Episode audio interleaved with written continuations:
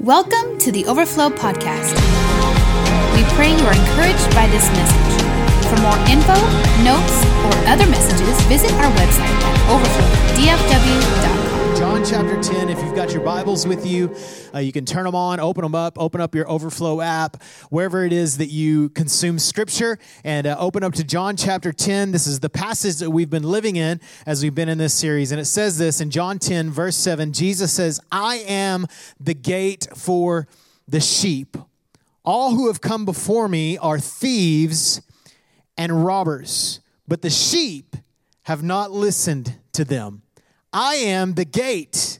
Whoever listens, whoever enters through me will be saved. They will come in and go out and find pasture. The thief comes to steal, kill, and destroy, but I've come that you might have life and life to the full, or life more abundantly. I am the good shepherd. And what we've been focusing on during this series is is some of the things that will get into our lives and and rob and steal from us that abundant life that jesus promised us the more that the lord has promised us. And many times the enemy will just use little schemes little plans to come in and distract us and deter us from what god has for our life. So what we want to do is we want to make sure that we're tuned in to the good shepherd. We're making sure that we're listening to the right voice that we're not listening to the voice of thieves and robbers. No, no, no. We're listening to the voice of the good shepherd, and we can know his voice, and we love that. And today, I want to focus on the issue of rejection. I think we've all experienced rejection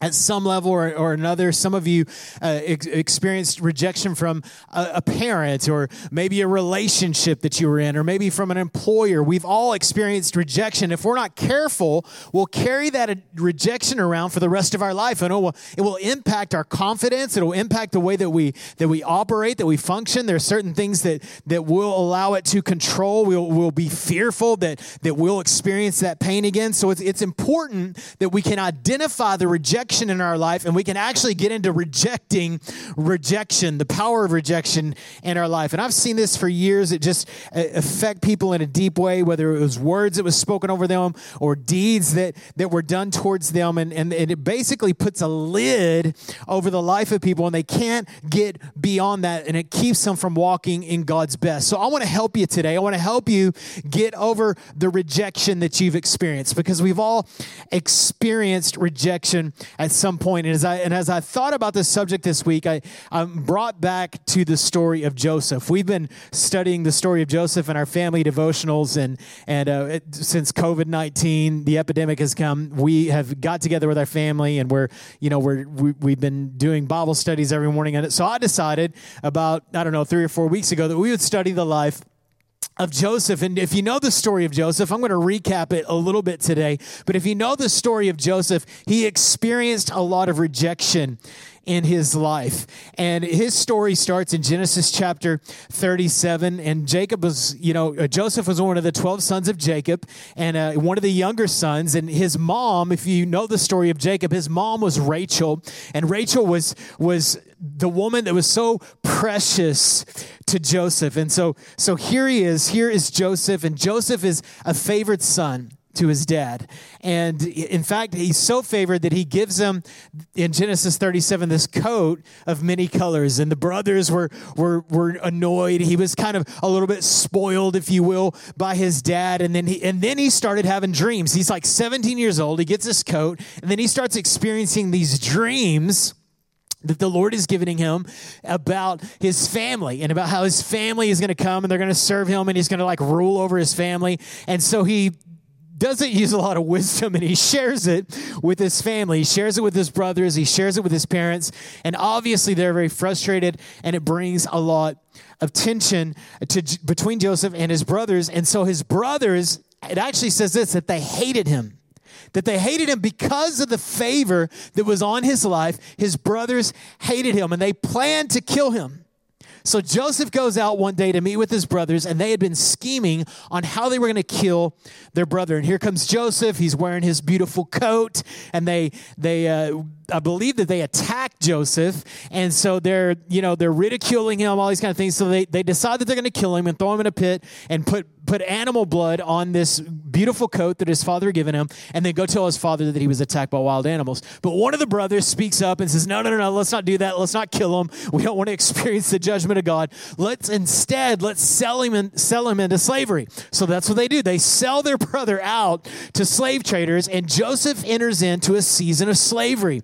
And as Joseph's in this season, he just serves. He serves with the favor that's on his life, not just the favor that came from his earthly father, but I believe the favor that came from his heavenly father. And Joseph was a man of excellence and just begins to serve. And then God begins to promote him in Potiphar's house. In fact, he gets right up. He serves so well. He's such a good steward of the favor on his life that he works his way all the way up to serving directly under Potiphar. And during that time, Potiphar's wife sees Joseph, and she sees Joseph's a good looking guy. Scripture says that. And she's attracted to him. Now, I imagine that Potiphar's wife was probably an attractive woman because he is like the top dog in the nation. And so she tries to lure Joseph in, and Joseph says, No, I will not do this. This is ungodly. And she continually pursues him to, up to the point to where she accuses Joseph falsely of raping her. And because of this, Joseph is now thrown into prison. So here he is. He works his way up. They throw him into prison, and now he's in prison. And he's serving in prison. And in the prison, he did the same thing that he did in the palace. He begins to serve and he begins to apply the favor of God that's on his life. He begins to, to go above and live above his circumstances. Even though he's in prison, he's serving well, he's serving strong, he's stewarding the favor that's on his life. And these guys come in. The, ki- the king has some people thrown in jail we're not we can make some speculation but but uh, his his cupbearer is there. And joseph because he has this gift of dreams on his life is actually able to interpret dreams. So joseph interprets the dream of the cupbearer that and he is released from prison and he tells joseph i won't forget you. They make this bond you know don't forget me when you get out you know get me out of prison please remember. And it wasn't for another two years that the cupbearer remembered the dream that joseph had so finally he remembers it. Joseph's released out of prison and he moves into Pharaoh's house. Now he's in like the, the top echelon, serving in what, what would be equivalent to the White House. And he's serving there. And as he's serving there, he's being promoted. Being promoted and being promoted. What is he doing? He's just stewarding the favor on his life. But all throughout all throughout Joseph's story, we see resistance, we see rejection, we see uh, everything coming against him. And this is what we can learn from that is when, when we have God's favor on our life, it will often cause people to hate us. People will despise us. Even people that, that, that should be celebrating our lives will reject us. It will cause jealousy to rise up in them. Many people will, will despise the dreams that God puts in your heart. And I, I would suggest this because many times when we look at rejection, we, we tend to kind of put it on the Lord. Lord, why, why aren't our I being advanced? Why is this a bad thing? Why do I why am I experiencing so much rejection? So oftentimes what we'll do with rejection is we'll say that reject I'm being rejected because I'm not favored by God. But here we see Joseph who was richly favored by God. Yet he's still experiencing rejection. So rejection is more often an indicator of favor than the lack thereof. So it's critical for us to remember that just because I'm experiencing rejection doesn't mean that God doesn't favor me. And so we see this. Joseph lives this way, and he allows this to become uh, the, the staple of his life is really the favor of God. And he gets to the end of his life, and this is the only passage I want to share with you. And you can read the whole story in Genesis, starting in Genesis 27. It says this is in Genesis chapter 50. Now, J- Joseph gets promoted and then his dreams come true about his brothers coming and his, his family coming. It's a long, beautiful story about his, his, his dad coming and he's there and they're all bowing to Joseph. He had hit, it, hit, his, hit his identity. And his dad ends up dying of old age. It's a powerful moment with him and his sons. And Joseph's there, and the brothers think, oh no, now dad's dead and he's going to get us back. He's going to take us out now. He has the authority to do it. Now that dad's gone, the things that we did to him decades ago, we're going to have to pay for that now. And this is what Joseph says in Genesis chapter 50 You intended to harm me, but God intended it for good to accomplish what is now being done the saving of many lives. So then don't be afraid. I will provide for you and your children. And he reassured them and spoke kindly to them. So here's Joseph. I mean, he goes through all this pain because of the rejection from his brothers, but he wasn't bitter. He, was, he was making sure that, that he, he, he wasn't positioning himself as, as someone who's, who's going to make sure that his brothers pay for the sin that they committed. No, no, no. He was like, you know what? I've experienced the favor of God. So I'm going to give you guys some of some of that favor. I'm going to I'm going to show you the grace that has been shown to me. So he was he was such a good steward with the favor and the dream of God. And see, oftentimes when we look at rejection, first of all, a lot of times we put it on God, which we talked a little bit about that. But what we've got to start seeing is God will use redirection direction for redirection. We've we've got to come to recognize that what we often feel as rejection is simply redirection. And sometimes that, that happens to us when God says no. Because sometimes God does tell us no, and we think God is rejecting me. No, no, no. The reason why God is telling you no is because He has a greater yes for your life. So we've got to recognize that oftentimes when we feel rejection, it's just simply redirection. So, what is rejection? Well, let's talk about what, what rejection is not. First of all, rejection is not opposition. Opposition is not rejection. And sometimes we think that just because it's difficult, just because it's hard, I'm being rejected. That is not the case. I experience this a lot. I am a, an idea machine. I have tons of ideas. I'm a dreamer. And about the time that that idea or that vision leaves my mouth, it's already been envisioned in my heart. I mean, it just, for me, it just works that way. It's the way I'm wired. And so I have ideas every day. Some days, multiple ideas. I mean, I am just, I'm a dream, I'm a dream machine. And so I'm just always pumping this stuff out. And some of them aren't great ideas. And some of those ideas need to be opposed. But if I'm not careful, and this happens a lot. If I'm not careful, I will experience the opposition towards what I'm saying as rejection. And, and I'll be honest with you, most of the time, I filter it as rejection, but it's not. It's just opposition. And some of those things I need to push through the opposition. And sometimes I'll need to look at the opposition and just say, you know, it's a no. It's a no. But I can't be married to my ideas. I can't be uh, married to my mindsets because sometimes they're just, especially for me, because I have so many, sometimes they're just not God. And so I need the opposition to know what I need to say yes to. Because if I said yes to all those things, I, I would probably have died a long time ago from just all the work I would have to put in uh, to, to achieve those things. So opposition is not rejection. The second thing that rejection is not is rejection from people is not rejection from God.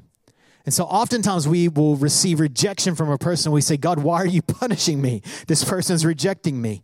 And, uh, you know, just because someone, I, have I've dealt with people before in the past and they would say, you know, uh, why are people rejecting me? And they're, they're often just rejecting, maybe again, back to the idea thing. And so what they would say is, why isn't God opening this door? Why isn't this happening? Why am I experiencing the rejection of people? And I don't always have the answer for that, but I do know this that just because a person rejects you doesn't mean that God is rejecting you. And you can't take, and I don't, listen, I don't know about you, but I am really sick and tired of, of God getting the blame for people. I'm really tired of God getting the blame for people. And so when there's mean people that reject you, that is not God rejecting you, that is fallen, evil humans rejecting you. So rejection from people is not a rejection from God. Another thing about rejection, what rejection is not, is is this is someone else's blessing is not my rejection. And we do this a lot of times. We see someone get blessed and we feel threatened by that. We feel rejected because maybe it was something I was believing for, or maybe they're experiencing success and at a level that I want to experience in, so I don't rejoice with them. But really, it's a poverty mindset that thinks if God's blessing them, He doesn't have enough to bless me also. So I would say that that is a poverty mindset. I would I would suggest that it's a very limited view of God's love and his power to assume that because somebody else is experiencing the goodness of God that you can't as well. That is a broken mindset. So someone else's blessing is not your rejection.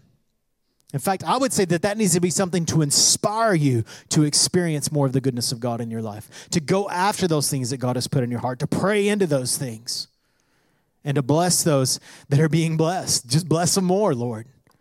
And so rejoice in, in, in, in what God gives someone else that you're wanting. This is the mandate. This is loving well, and that's difficult. It's very difficult. I, I want to deal for just a moment on the idea of self rejection and acceptance because a lot of times we talk about self acceptance. Sometimes we talk about uh, self rejection. Really, what I'm talking about in self rejection is sometimes we impose rejection on our own heart. Now, let me say this there are some things in your life you should not accept. You should not accept your sins. You should not accept your shortcomings. You should, you should oppose those things in your life.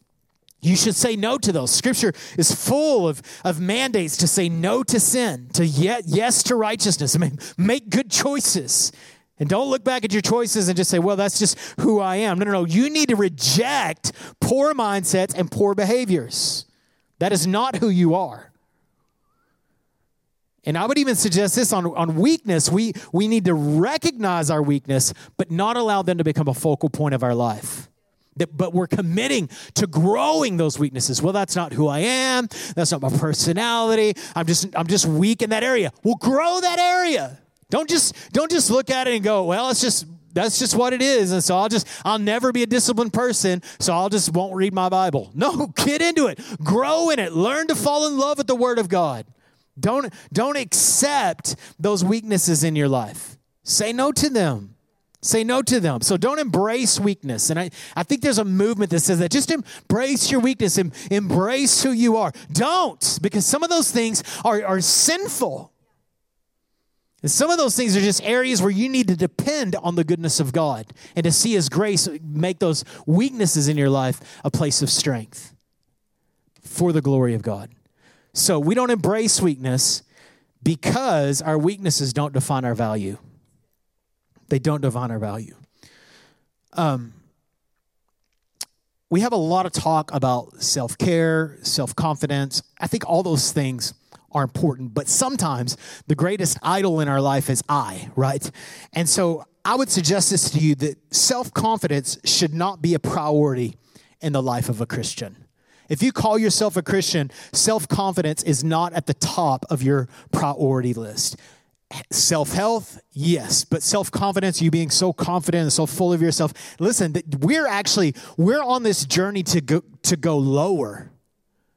We're, we're going lower. We're going deeper. In fact, Philippians chapter 3 says this to make to, to, to place no confidence in the flesh.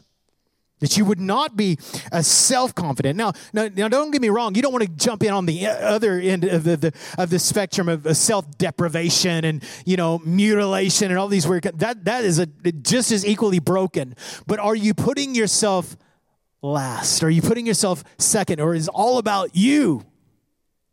So, Scripture gives us a lot of a lot of uh, direction in these things. Second Corinthians chapter 13 verse 5 says to examine ourselves. Test yourself. Look at yourself. Am I right? Am I right with God? Am I right in my views? Am I right in the way that I respond? So these are these are things that we that we need to challenge in our life, not just accept them as okay. In fact, we don't need to have a high self-esteem, we need to have an accurate self-esteem.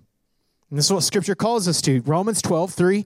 Do not think of yourself more highly than you ought, but rather think of yourself with sober judgment.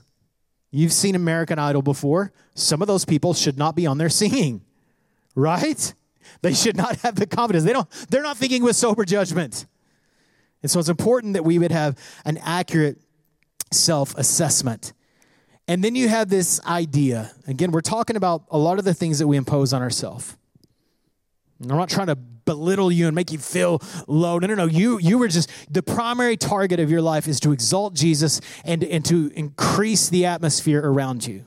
You should be doing that for other people. You should be instilling confidence to other people, hope in other people, faith in other people, belief in other people, love in other people. This is, this is what Jesus has called us to. And then we get into this thing called comparison. And obviously, with social media, everybody in front of their screens, everybody with their selfies, everybody with their filters, all their highlight reels, it's just an unhealthy comparison. And many of you are dealing with that. You know, you, you look at somebody else's family, you look at somebody else's life, somebody else's income, somebody else's house. It's so easy to do, especially when everybody's lives are in front of us on a screen that we're looking at eight hours a day especially right now. And we can get into this trap, this comparison trap, an unhealthy comparison. And what we do, what do we do with that? We feel rejection. My life is not being affirmed because I don't live in a better house. My life isn't, a, isn't affirmed because I don't do my makeup as good as she does. So we don't we don't compare our value by this by the success or by the wins of another person. My value is, I, I'm, I'm glad you're having a good life. I'm glad you're experiencing God's goodness in that way. I want to rejoice for people in that. I don't want to look at that and go, well, my house isn't as nice as their house. It's so easy to get into and it's so unhealthy because we will determine our value through, through the lens of comparison. But there's also a good kind of comparison. You know, if you look throughout the scriptures, you'll see that that that Paul actually tells the church, Second Corinthians chapter 8, he tells the church, he's like, listen, I want you to be like the Macedonians because they're generous. In other words, compare your generosity to their generosity. And how generous are you? These are the these are healthy comparisons that we need to make. And Paul often makes statements like he says in 1 Corinthians chapter 11, he says, "Follow my example as I follow the example of Christ. Follow me, imitate me." Uh, Second Thessalonians 3, he says this, we offer ourselves as a model for you to imitate. So we need to we need to be living lives, and it's also appropriate appropriate for us to imitate the lives of people that are living inspirational lives, people that are living lives for God. We need to look at their godliness and go, man, I'm just not there yet, but I want to be, so I'm going after it. That is totally healthy. It's in fact, it's modeled and it's spoken about in Scripture for us to do that. So we need to be inspired when other do, others do well, not intimidated. We need to be inspired when others do well, not intimidated. So don't get intimidated. Don't be caught up in this unhealthy comparison. No, no, no. Find a proper ground of comparison to look at someone and say, you know what? That's good. I should be doing that in my life. So, if we're not careful, these things will just eat at us and we'll just feel self defeated, self rejected, and we'll just live in this unrealistic, unattainable mindset that just is just depressing. So I, I want to affirm you today. We've been talking about rejection. I want to affirm you. Want to want to want to hug you in. I, I miss hugs right now, right? I, I want I want to bring you in to three points of affirmation. The first is this. This is this is listen, this is where your confidence comes from. It doesn't come from the rejection of people. And this is this is where Joseph was, right? He's like God used it. God took it. God used it. You meant it for bad, God meant it for good. God turned it all around. He set it all up. He found his affirmation in the Lord. The first is this is adoption.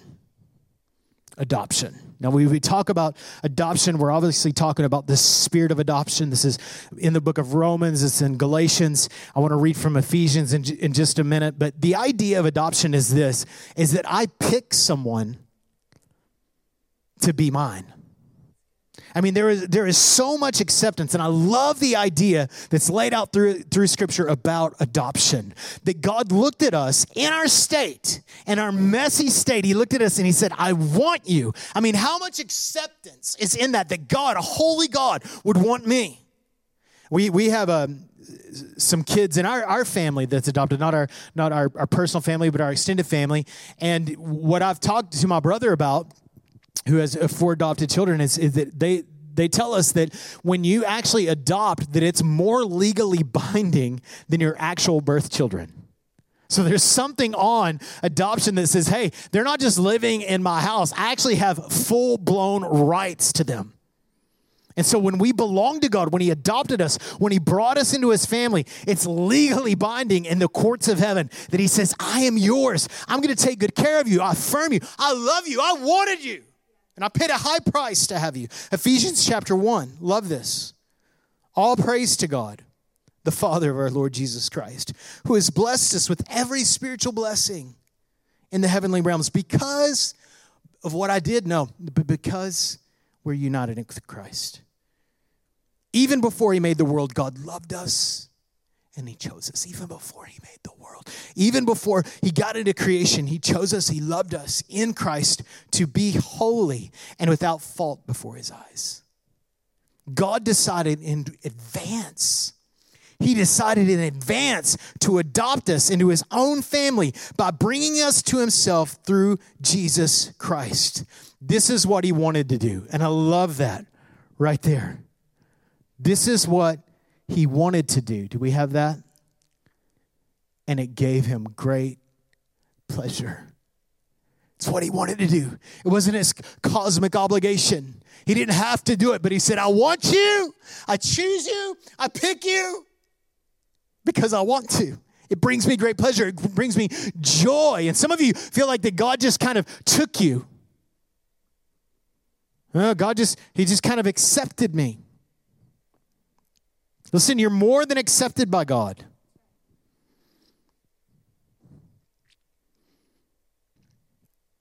So know who you are by knowing whose you are. Where do you find your value? I find my value in who I am. And who I am is one who belongs to God. I'm the beloved of God.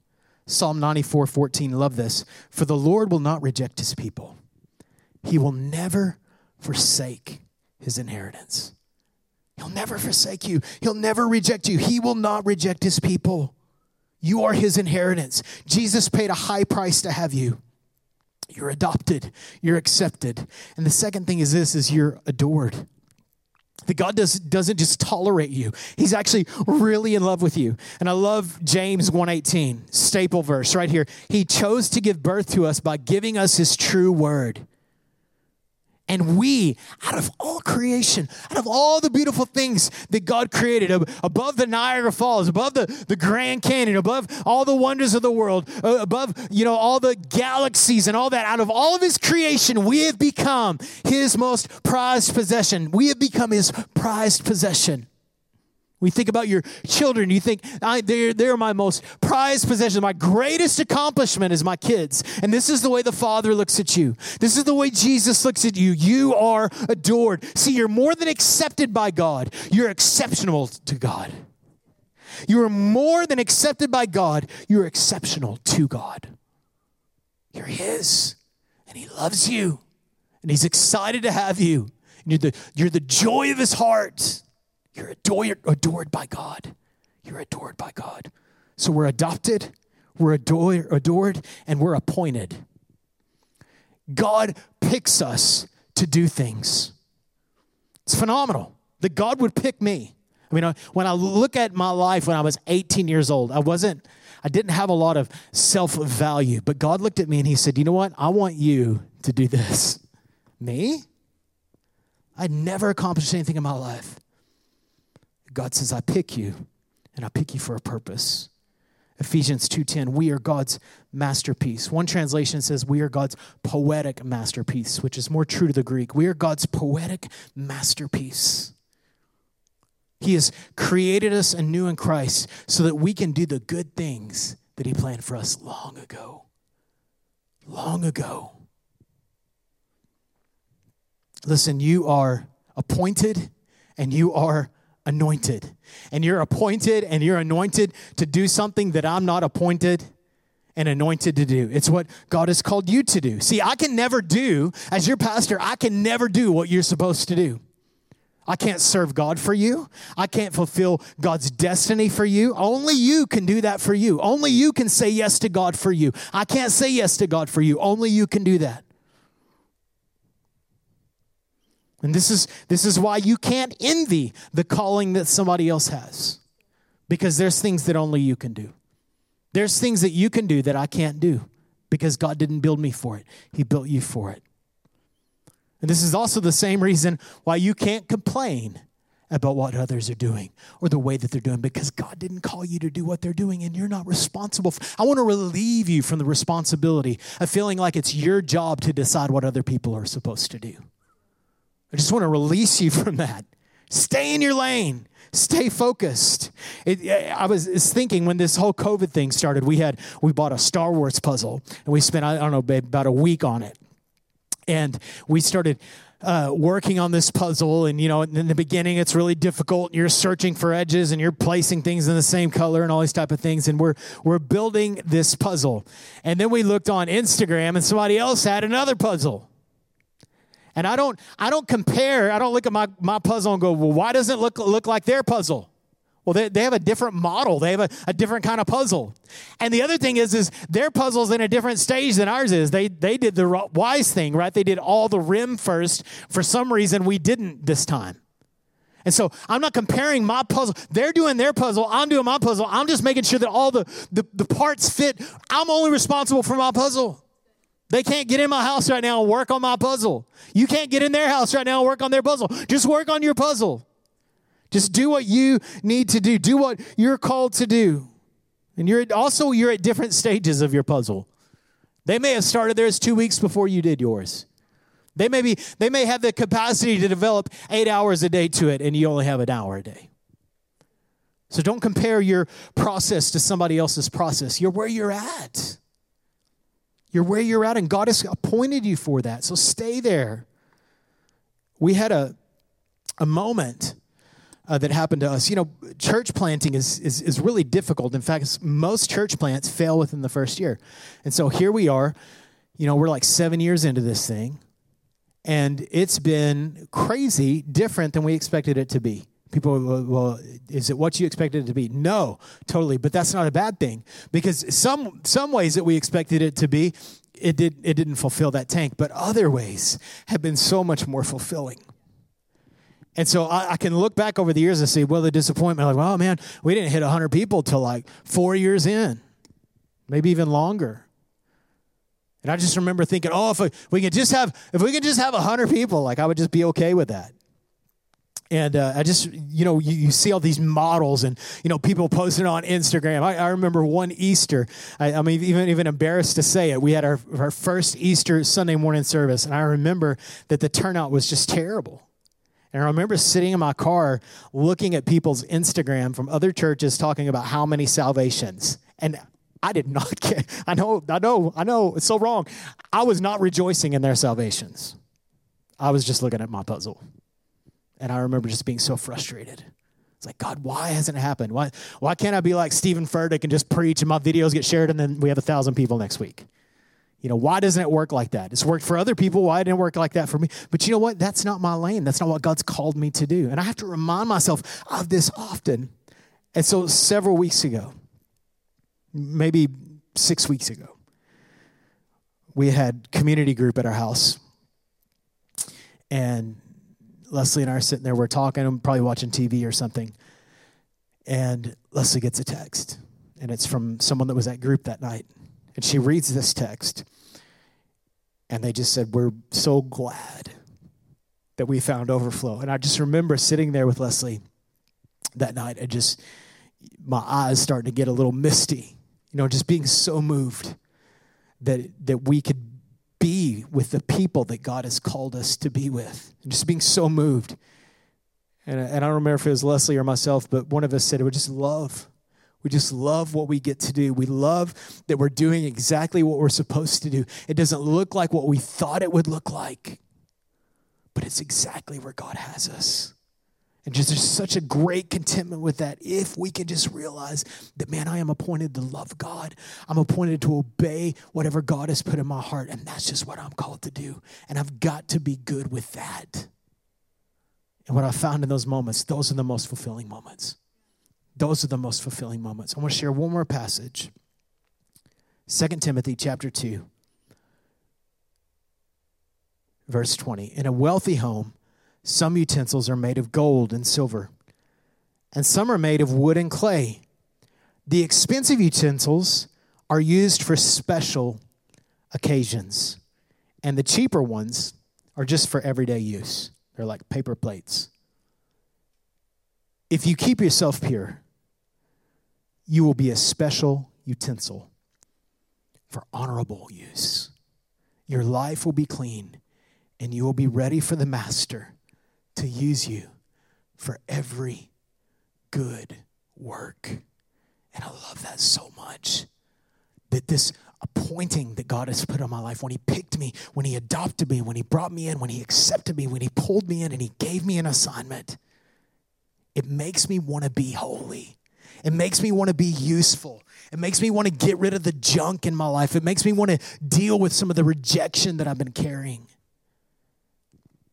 if you will keep yourself pure, you will be a special utensil for honorable use. I was thinking this morning about a moment that I had. Gosh, it's probably been close to 20 years ago, and it was it is after the the most rejected I've ever felt in my life. And I was alone, and I was in my living room, and I was I, I remember exactly where I was at, and I was sitting on the love seat, and I had my feet propped up on the love seat. And I had during this season, I had a lot of encounters with the Lord, and it really marked me. My life was totally transformed during this season. And I remember telling the Lord that night, I said, Lord, I just feel so rejected. I just feel so broke. This person wounded me. I feel so rejected. And the Lord told me this. He said, Josh, I understand. I understand. And he spoke to me and he said, This people reject me every single day. You know, nobody knows rejection like Jesus. Nobody's experienced rejection like Jesus. Nobody has been rejected as many times as Jesus. Isaiah 53, he was despised and rejected, a man of sorrows. Jesus, although full of life, Jesus had his heart broken many times. Rejection. Acquainted, this is what it says, with the deepest grief. I want to revisit Hebrews chapter 4 because we can find such peace and such comfort in this through our rejection. It says this For we do not have a high priest who is unable to empathize with our weakness. But we have one who has been tempted in every way, just as we are, yet he did not sin. Let us then because Jesus is acquainted with the troubled heart, because Jesus is acquainted with the things that we struggle with, because Jesus is acquainted with grief, because Jesus was acquainted with rejection, let's then approach God's throne of grace with confidence so that we may receive mercy and find grace to help us